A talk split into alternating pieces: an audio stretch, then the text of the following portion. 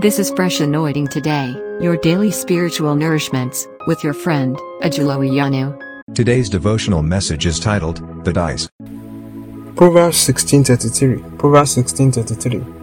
We may throw dice, but the Lord determines how they fall.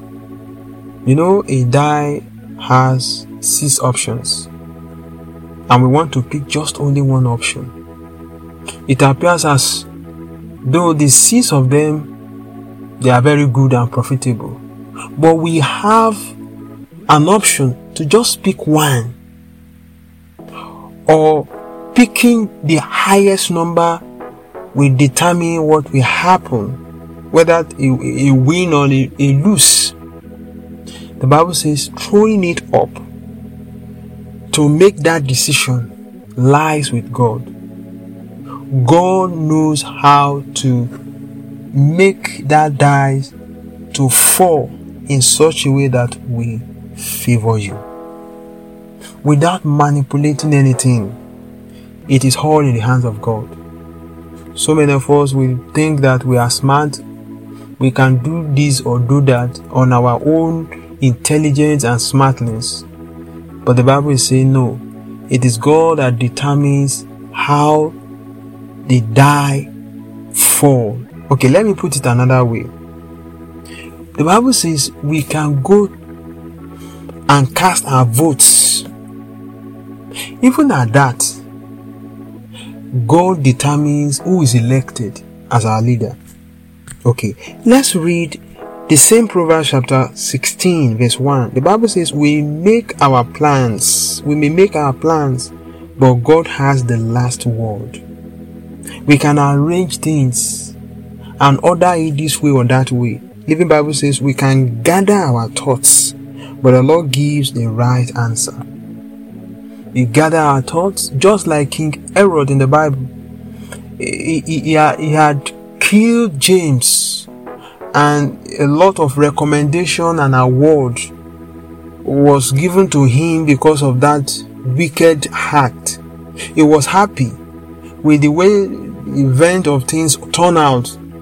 Uh, people were praising him, were uh, you know, giving him kudos for killing one of the strong members of strong leaders of the church, and he arrested Peter again, so that the accolade may continue he had selected a day that he would execute Peter.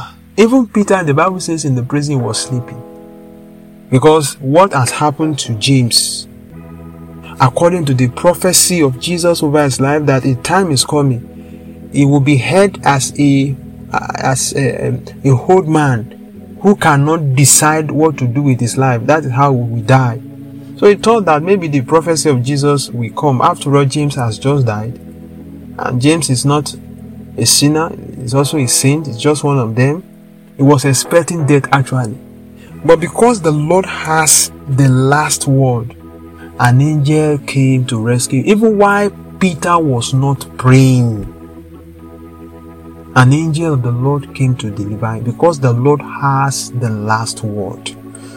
I am saying this morning that in all your doings, in all your undertakings, remember that the Lord has the last word.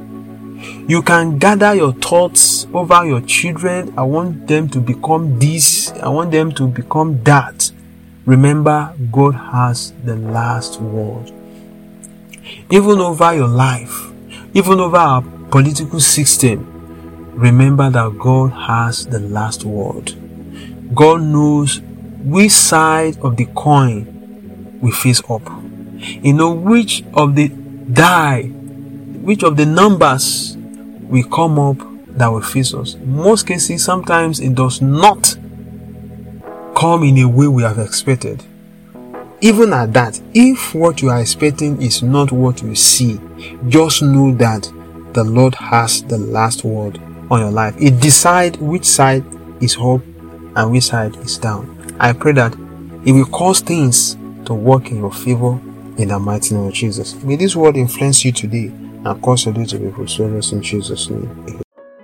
This devotional podcast you have just listened to was brought to you by Ajulo Iyanu. from Fresh Anointing Today. It is available on Anchor, Spotify, Apple, Google, Overcast, and any other podcast players of your choice. Share with others, stay fresh.